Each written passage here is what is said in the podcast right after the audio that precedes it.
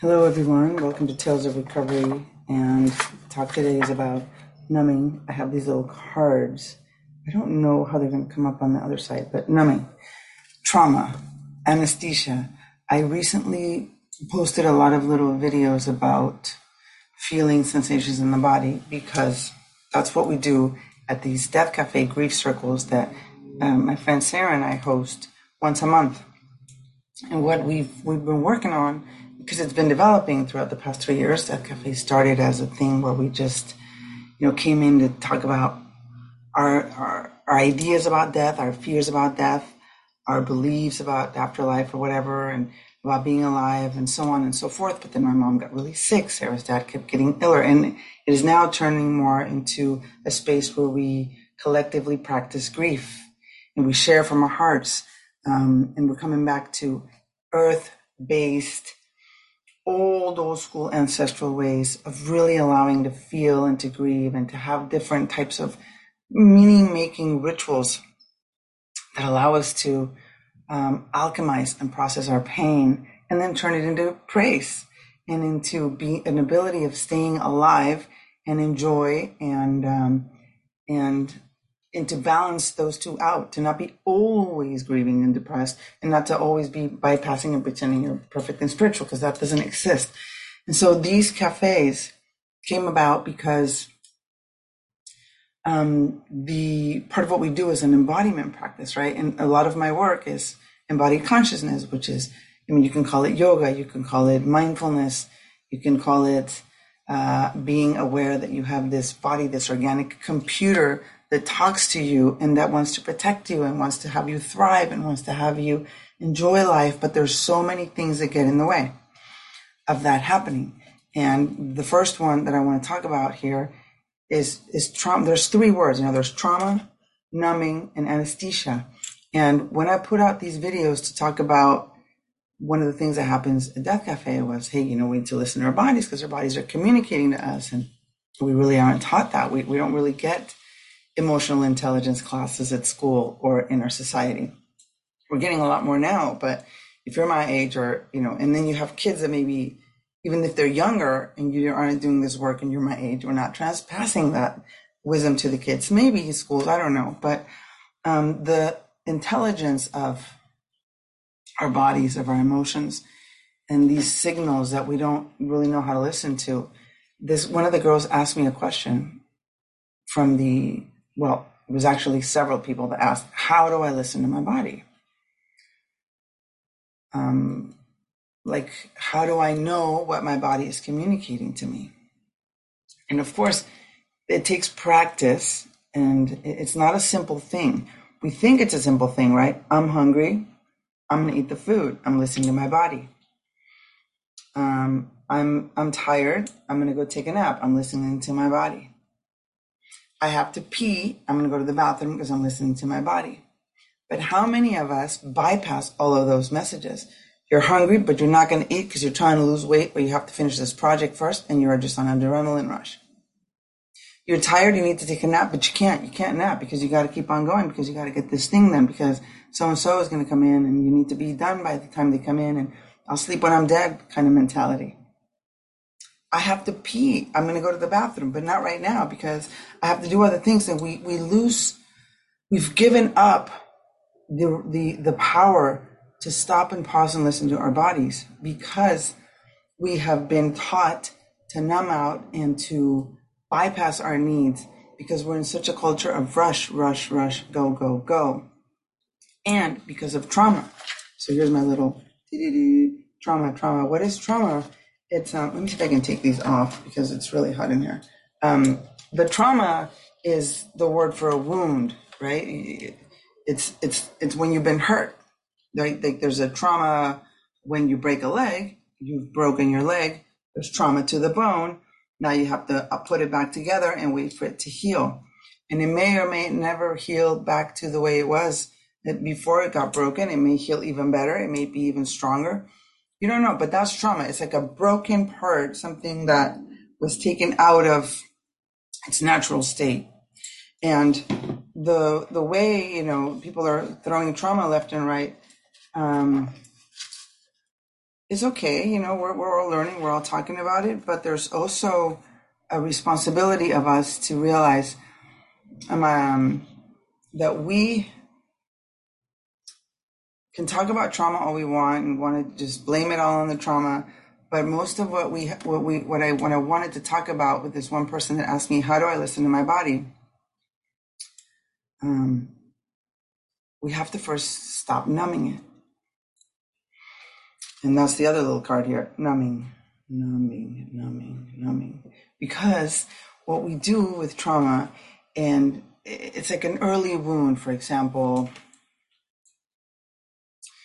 your dad never told you you were beautiful as a little girl, or some assholes at school called you ugly or fat, and you know, or um, I'll give one of my examples. They used to call me surfa, and I thought that was really cool, and because I'm a surfer girl. No, they called me surfa because I was like this little stick, and in the culture that I grew up in, that wasn't that wasn't considered attractive, right? To be skinny like a little stick, and so my trauma learning out of that was fuck eat more, go to the gym, work out, punch it out, um, so that you can have this voluptuous body because you know you're too skinny, you're a little surfer, and and and the other way, you know, people could be like, well, you're too fat, you got to lose weight, and so this whole thing about not accepting and enjoying and really loving your body in a healthy, conscious way. And we're gonna, and Lunita's coming on here. Um, I think tomorrow in the, in the next couple days here to talk about that as well, which will be a great um, podcast too. But the the way that we're wounded, if we're not careful, and society by its very nature traumatizes people. I mean, we live in a society that doesn't. This is what I've heard Gabor Mate say. Doesn't value the human values of empathy and compassion and connection and community. Right? The society values aggression um, exploitation of people, uh, individualism, using other people to get you know higher up on the ladder or better in this or that, and so we don't have uh, much of a to say much of a chance, right? I mean, the society is aggressive as it is, in, in even in the most smallest intricate ways in our own families, right? Um, don't do this. You don't look in the right way. You're not getting these amazing grades. You're not, you know, we're not going to have compassion unless you meet these fucking rules and, and, and hustle and do what you're supposed to do to have value. When we are already valuable just coming in here into the world. And we're beautiful and enough and amazing. And none of us really eh, hold on to that because of situations we come into, because of the society, because of trauma, because of it's so much painful. And we're not allowed the space to be seen or heard uh, in our own usness. Is that a word? Usness, in our own whatever we are. Because we're so tribal that we're constantly trying to make sure, well, I don't want to be too me because then they won't, you know, they might laugh or they might say something. And we get all of this from growing up in our families and not measuring up to whatever your parents or family's expectations of you were.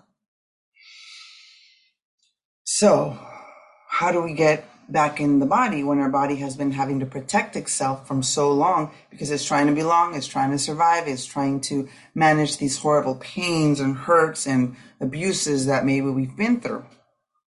And um, there's so much, you know, there, there's so much resistance to beauty and life because our reactions that are driven by our past trauma are only keeping us in that wheel of the revolving door of pain, the revolving door of misery, the revolving door of numbing and anesthesia. So, how do we listen to our bodies? Well, the first thing we have to do is pay attention and notice how we're numbing them. And, you know, I, for many, many years, I numbed myself with alcohol and drugs. And then after I got sober, you know, a few years into it, then I numbed myself with with religion, um, or maybe with shopping, and with trying to you know be like this super successful person in the field that I was in, criminal justice or whatever. And so these things aren't all bad; they're all part of the journey. And what we're doing here is is the humans. But can I notice how I'm numbing so that I'm able to feel my body. If I'm on Instagram for five hours straight, I'm definitely numbing out. Definitely. Even sometimes for 20 minutes. I mean, I have to put a timer on that motherfucker because I'll be on there, I'll be on there without really paying attention. So bringing it back to um, how do I listen to my body? We do, I think, have to have some type of mindful awareness and practices in place so that I can open up my capacity to listen to my body. It's not, it doesn't happen from one day to the next. And so I always, any class I teach or, or I'm a part of, or any class I'm guiding, the biggest thing for me has always been self compassion. And self compassion is key because we are our worst enemies. We're constantly talking shit to ourselves. We're constantly re traumatizing ourselves because that's kind of what we learn. So we learn that from society. We learn that from our culture, our parents about how we have to be better and you're not good enough. And, you know, the, if you're Mexican, and, this might be in other cultures, maybe not just the Mexican one, but the way to deal with shame or, or, or even vulnerability is, is to make a joke and to make a joke uh, and to laugh at other people. So we're constantly making fun of ourselves, of other people, cracking up, and and it's it's fun once in a while, but it also can be kind of toxic. So if we can have that mindful awareness of, oh, that's kind of how my culture has taught me how to deal with this very humane, very human human need um, to protect myself because it's too intense to be vulnerable.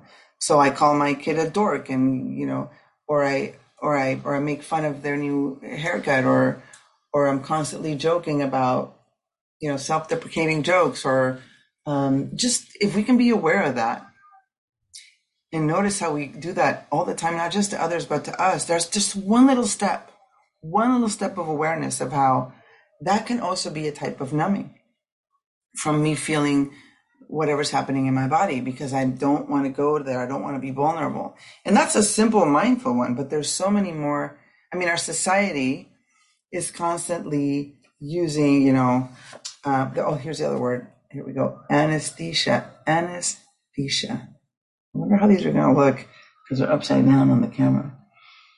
But anyway, anesthesia, um, it comes from a word you know, just like you, a person under the effects of an anesthetic drug is referred to as being anesthetized, right? An anesthetic, an anesthetic drug. And I want to, you know, to share this because I work with a lot of people that want to go to on, you know, on these psychedelic journeys and these mushroom ceremonies to heal trauma, to allow the heart to open, to feel like, you know, to get a quantum leap on on an experience to to really help them grieve or be more alive or whatever. Everybody has a different intention, but there are, and it's a lot more open now. Maybe not, and there's still resistance in a lot of other people, but it is. There is an awakening. It's coming up, and the way that um, society is so resistant to um, psychedelics is, is just interesting to me because nobody's resistance to getting fucking anesthetized. You're depressed, you get the Lexapro. You have pain, you get the Percocet. You have more pain, you get the fentanyl.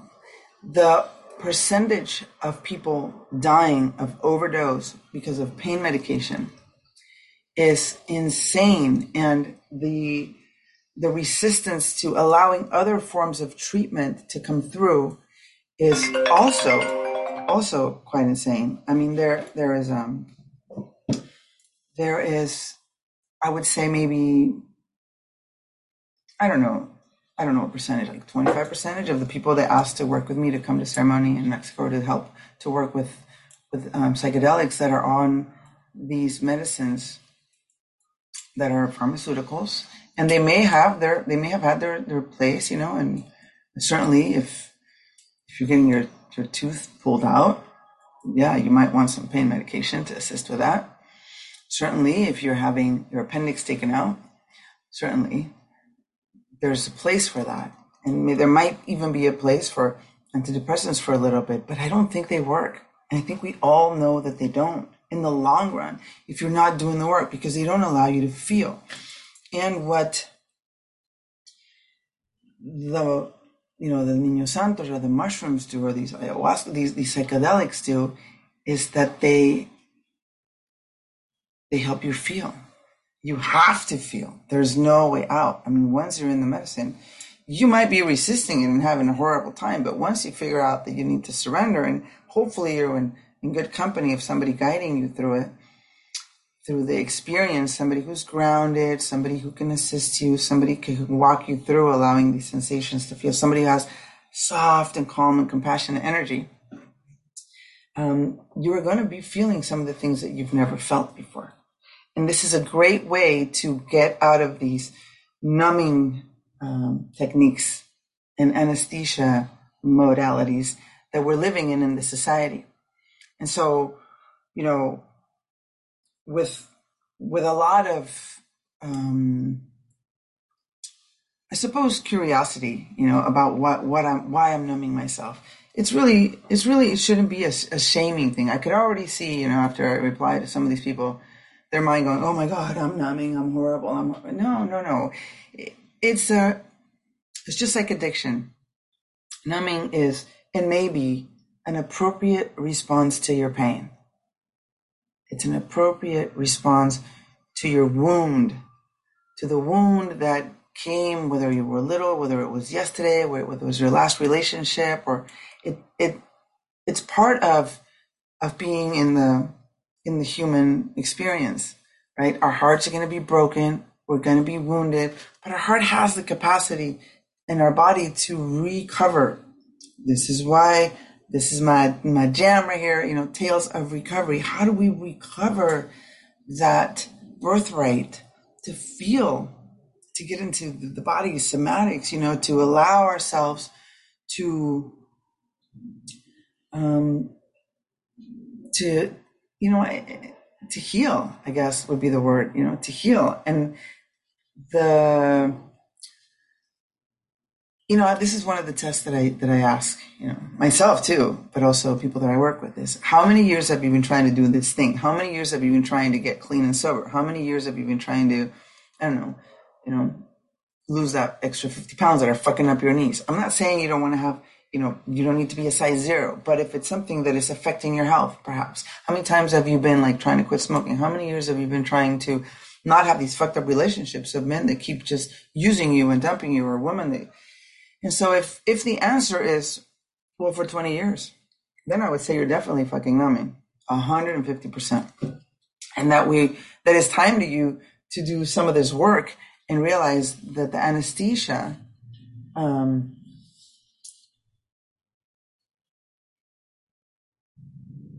isn't really working anymore. And that, yes, it might be an interesting step to journey into really, really feeling things. One of the one of my friends said, "Well, I really, really just enjoy smoking, and I really, really just enjoy my food and the way it tastes, and I love it." I'm like, "Yes, but you also have diabetes and you also have high blood pressure, so um, what are we you can eat all the amazing foods that you want but are you also taking care and tending to your body?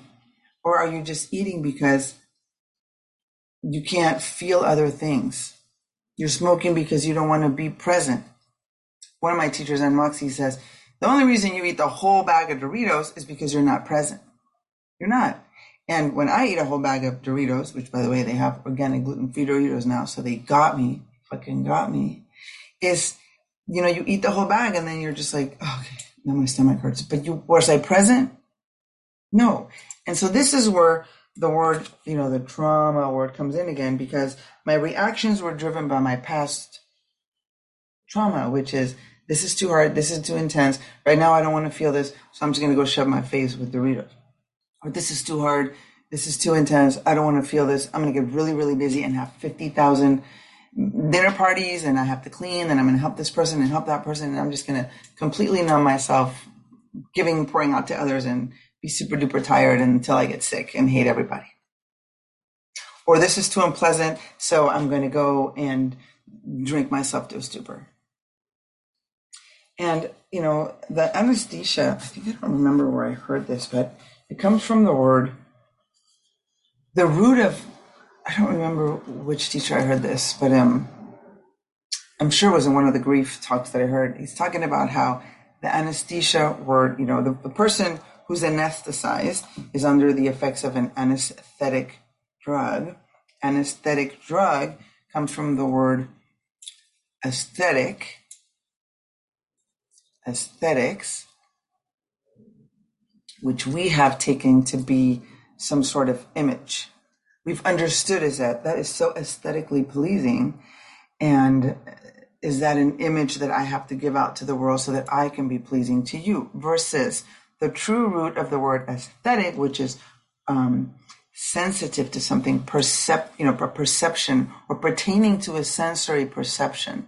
And it derives from the I perceive and I sense and I learn. So it's should really, the root of it is that it should be something that I sense in my body. That I feel so beautiful and that I love, you know, my whatever, mm, my belly or my teeth or my eyebrows or whatever because I perceive that I am in this body because this is the body that was given to me and this opportunity to be alive, and that it's okay to be in this body and that I love it.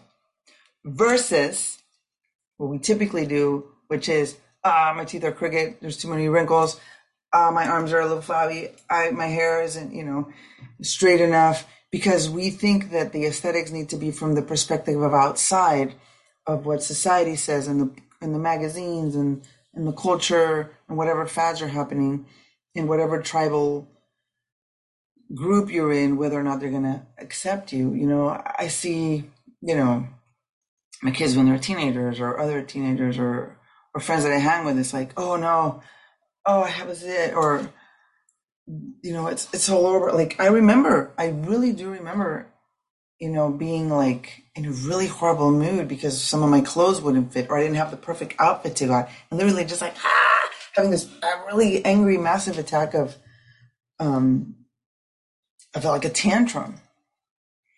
And then just noticing it, like, whoa, I really just fucking lost my shit just because I don't have, you know, something to wear. What the fuck is that? Hold on a second. Okay.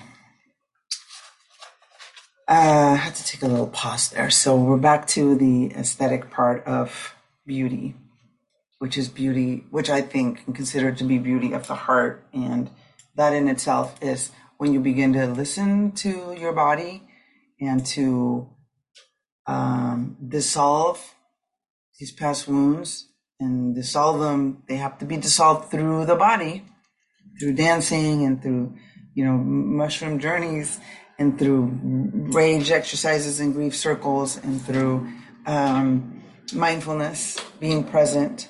And, it, and it's a little bit by little process, but it's with a lot of compassion, it can certainly be done. I know it can be done because, well, I've been doing it for the past freaking 25 years. And, you know, we're never, we're never done. I know I have a lot of things to continue to grow in and heal, but I, I certainly know that I'm not fucking numbing out with alcohol and drugs anymore. And, or with shopping or with, you know, hustling and trying to just be number one, be number one. I've, I've come to the conclusion that slow and present and organized, yes, and is so much softer and smoother for my life and for everybody else who's around me. And I, you know, you can still have fierce compassion and, and be firm about your choices, but also soft about the way you you go about them. And trauma work, you know, when you say, well, how do I do trauma work? Well, you can work with me. Of course, you can find a somatic experience practitioner. You can go to EMDR, which is there's are these are all there's so many different kinds of um, of therapies nowadays that that are specifically for working with trauma, and psychedelics are a great option. And with a person who, like I said before, is grounded and is going to be is also doing their own work. I'm about to start this um, 18 month or your program with compassionate inquiry to be a compassionate inquiry therapist. And one of the things that they require as you're doing this program is that I'm also in therapy because so many triggers can come up and so many things. And, and so when you are finding your person to sit with, ask them, Hey, what kind of work are you doing to stay grounded? And don't be embarrassed to ask. That's fucking conditioning and trauma. Like you can't ask these things. How embarrassing. You can ask whatever you want, especially if you're putting yourselves in the hands of another person for this deep, uh, healing and profound experience, which is sitting with the mushrooms or whatever other uh, plant medicine or, or MDMA or whatever it is that you're going to choose. The person's holding your space. You can ask them, are you in therapy? What kind of work have you done? What kind of practices do you do? and I'm sure you'll probably know the person, um, and you'll choose them because of their vibe. But sometimes people just are showing up to these ceremonies without even knowing what the heck. I mean, it's happened to me. You know, go to this one ceremony and well, it's a good thing I was with other friends, you know, because what the fuck were these leaders doing? So it's it is a sensitive and an important subject to note and to study and identify before you step in there. And also for you to really, I mean, I don't know why people don't want to meditate more. It's really not that complicated. You're checking out on Netflix and Facebook and Instagram for hours a day. So you can take 30 minutes of that and and just sit with your insight timer and just follow your breath for 30 minutes. Just see how long you can really stand it. Just really get in the body. Eventually, it'll become you'll see how it kind of starts to add up right and eventually yeah maybe guided meditations are cool you can you can hop onto the mindfulness mondays we're starting up again in uh, september or october i have to check i think september and i have a very easy way to teach meditation i'm sure most people do but um but to sit for 30 minutes a day is nothing and it's going to be beautiful for you because it really does help you sit with whatever is going on and come back to the present moment. We don't cultivate that in the society. This society is run, run, go, go. I have a firecracker up my ass and I got to get this shit done. Boom, boom, boom until collapse or until the drink over the pill of the night. And it's not, um, it's not you know, I don't I don't consider that as part of being one of our human values, and we can go back to Mother Earth and human values and and connection and community. Connection starts with us, connecting with our own self, with our own body. Uh, no more numbing.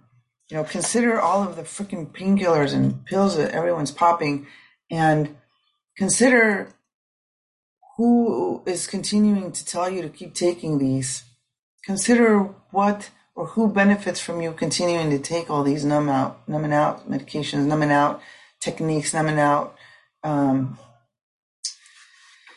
uh, tools. You know, consider who's benefiting from, from that. Are you benefiting from that?